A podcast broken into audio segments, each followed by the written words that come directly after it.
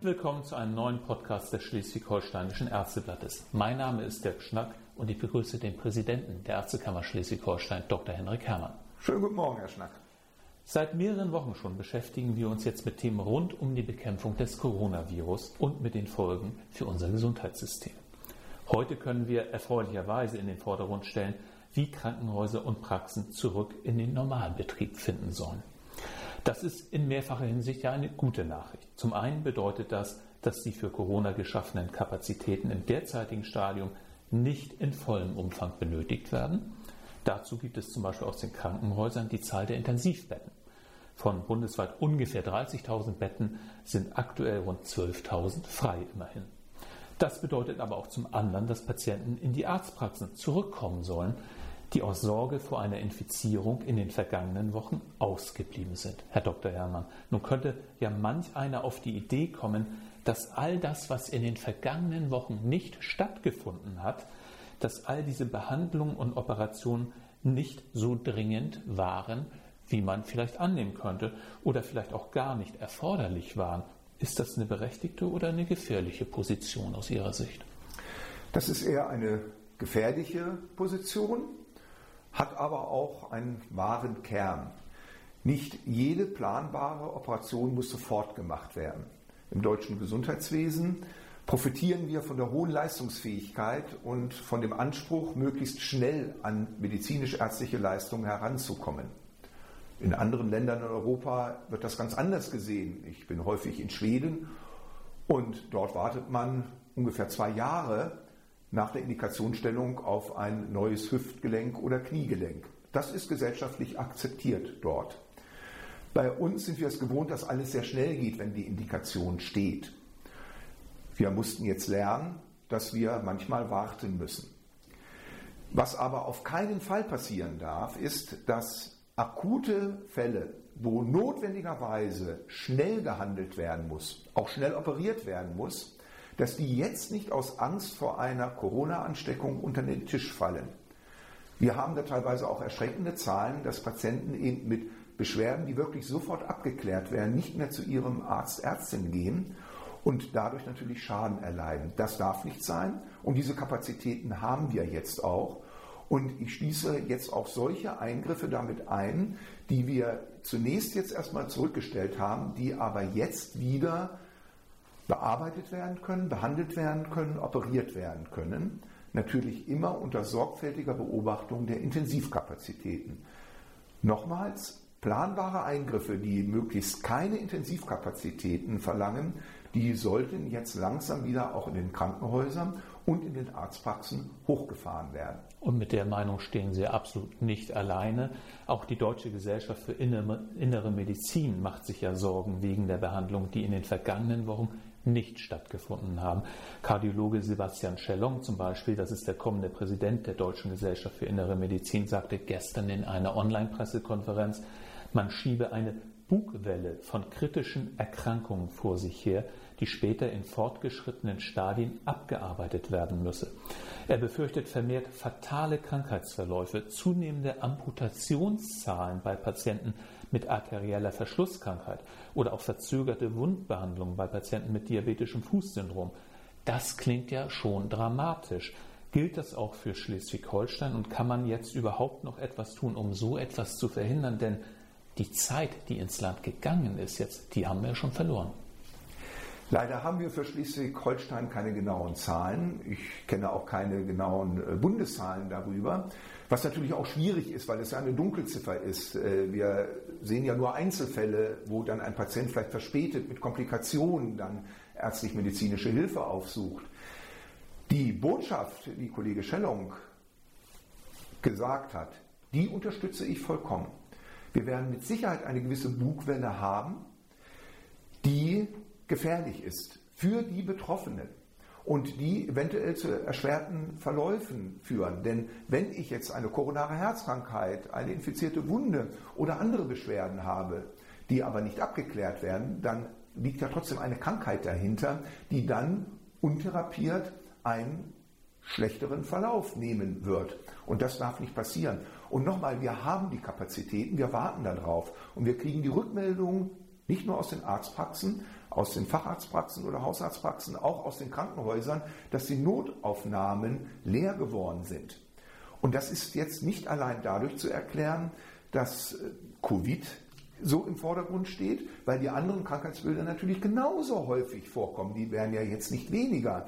Angina pectoris Anfälle, Schlaganfälle, neurologische Krankheitsbilder, internistische Krankheitsbilder. Das kann nur daran liegen, dass eben nicht das Gesundheitswesen aufgesucht wird und das darf nicht passieren. Also deshalb der Appell an dieser Stelle auch an äh, unsere Mitmenschen, wenn sie akute Beschwerden haben, wenn sie Verschlechterungen ihres chronischen Krankheitsbildes sehen, gehen Sie zu Ihrer Ärztin, zu Ihrem Arzt. Schieben Sie es nicht auf die lange Bank, es kann wirklich gefährlich werden. Professor Schellon sprach auch von einem Missverhältnis bei der Vorhaltung der Kapazitäten. Also zu viel für Covid-19-Patienten, die nicht in der befürchteten Zahl gekommen sind, und auf der anderen Seite zu wenig für die ernsthaft erkrankten Patienten, die es ja immer gibt. Daraus könnte ja manch einer den Rückschluss ziehen, äh, wir hätten überreagiert. Ist das legitim aus Ihrer Sicht? Nicht ganz.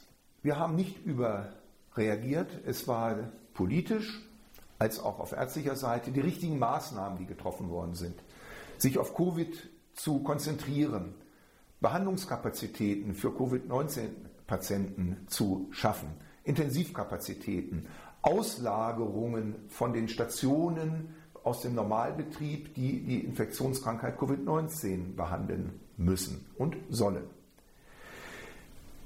Wir haben aber genügend Kapazitäten, um andere akute Krankheitsbilder zu behandeln. Das, was wir aufschieben wollen, das sind planbare, nicht akute Krankheitsbilder. Die elektiven Eingriffe, die nicht sofort gemacht werden müssen. Das ist vielleicht für den einen oder anderen, der dann drei Monate lang länger Schmerzen wegen seiner Arthrose hat, vielleicht subjektiv nicht so angenehm, aber es ist nicht bedrohlich. Die anderen akuten Krankheitsbilder, die bedrohlich sind, die müssen natürlich in den Krankenhäusern und in den Arztpraxen behandelt werden. Und sie können es auch. Wir haben genügend Kapazitäten dafür. Und das ist die gute Nachricht. Wenn Sie sagen, dass wir 12.000 freie Intensivplätze haben, dann können da natürlich auch andere Patienten drin liegen. Auf der anderen Seite wissen wir nicht, was jetzt die nächsten Wochen der Lockerungen mit sich bringen. Ob wieder die Infektionszahlen steigen werden.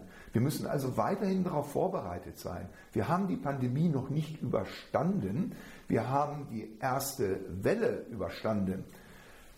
Wir wissen aber nicht, ob danach eine neue Welle oder gar ein neuer Sturm kommt.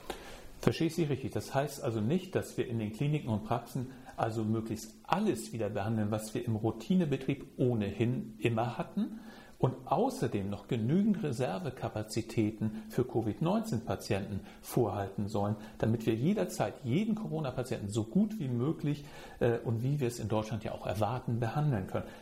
Das hieße dann doch eine Überlastung des deutschen Gesundheitssystems. Also wir müssen uns bei den akuten Fällen darauf beschränken, was nicht verschiebbar ist.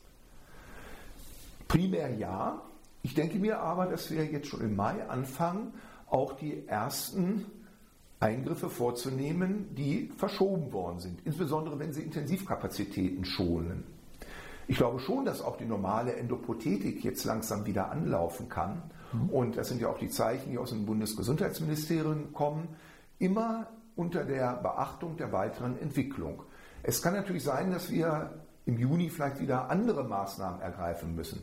Es ist jetzt auch immer noch in den nächsten Monaten eine dynamische Lage, auf die wir auch kurzfristig reagieren können. Und wir können noch nicht sagen, wo wir vielleicht im August, September dieses Jahres stehen. Also dynamische Lage, kurzfristig reagieren. Andere sprechen von einem atmenden System, das sie gerne hätten, das also flexibel auf veränderte Anforderungen reagieren können muss. Wie lange dauert es denn, bis wir so weit sind, dass wir so flexibel reagieren können, dass quasi Corona zum Regelbetrieb dazugehört? Und wie können wir dabei auch noch regionale Unterschiede in der Versorgung dann auch noch berücksichtigen? Das ist ein schwieriges Problem. Der Begriff atmendes System, der liegt mir sehr nahe. Ich kenne das auch vor vielen Jahren aus der Diskussion der Aufnahmesituation der Klinik, dass man dann auch atmende Stationen haben, je nach Anfall. Wir brauchen aber einen langen Atem. Es wird kein Kurzstreckenlauf sein, es wird ein Marathonlauf werden. auch mit Covid-19. Die Pandemie wird uns nicht nur dieses Jahr, auch noch nächstes Jahr begleiten. Die Frage zurück zur Normalität, das wird noch ganz lange dauern.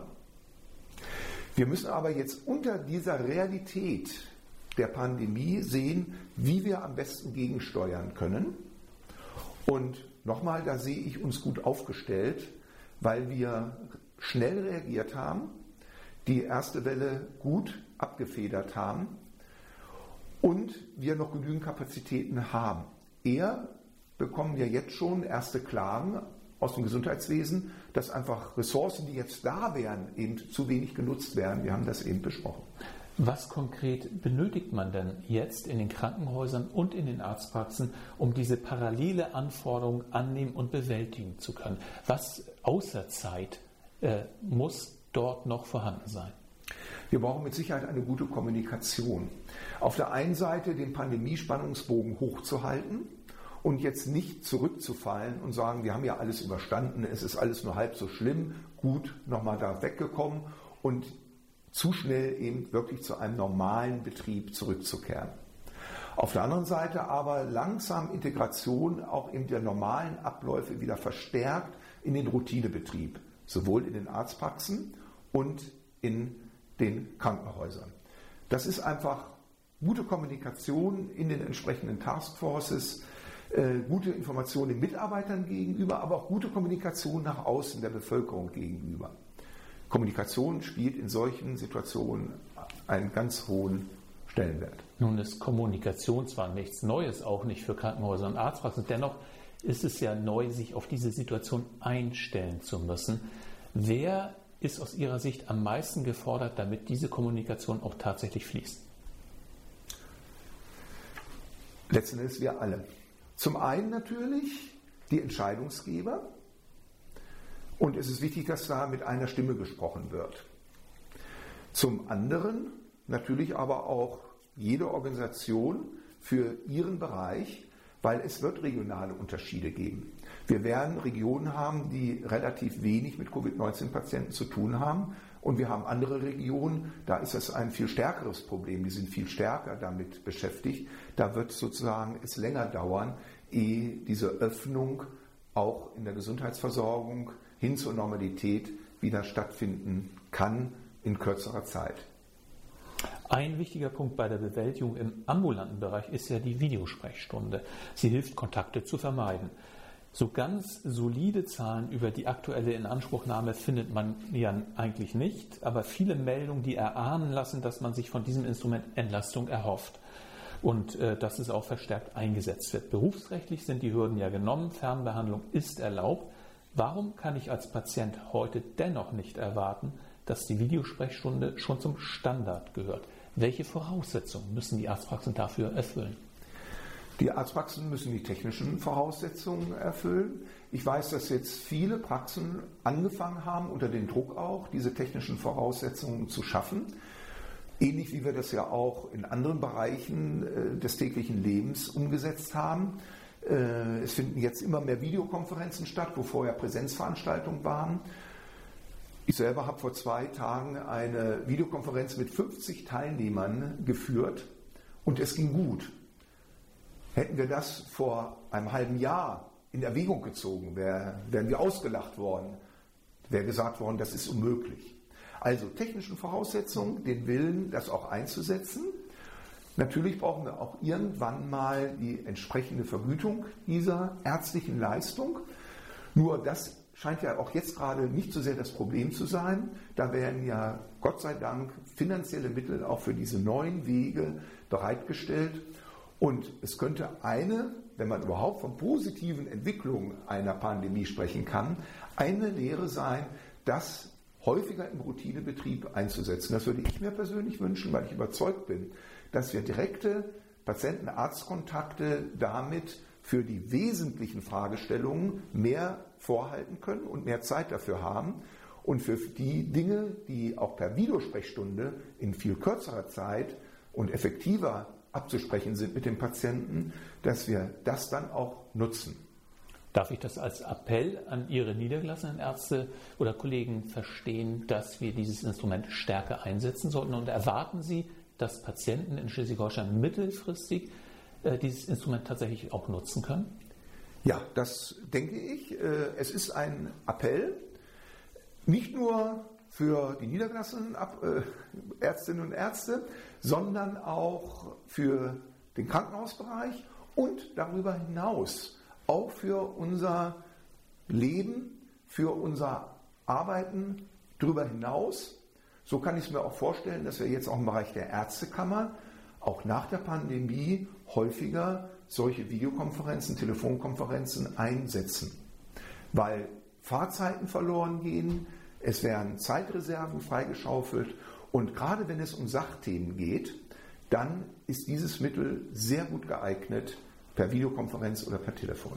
Sie haben auch den stationären Bereich angesprochen. Also es gibt ja ein Pilotprojekt in Schleswig-Holstein im Friedrich-Ebert-Krankenhaus in Neumünster, viel beachtet, aber es liegen noch keine Ergebnisse vor zur Entlastung der Notaufnahme dort.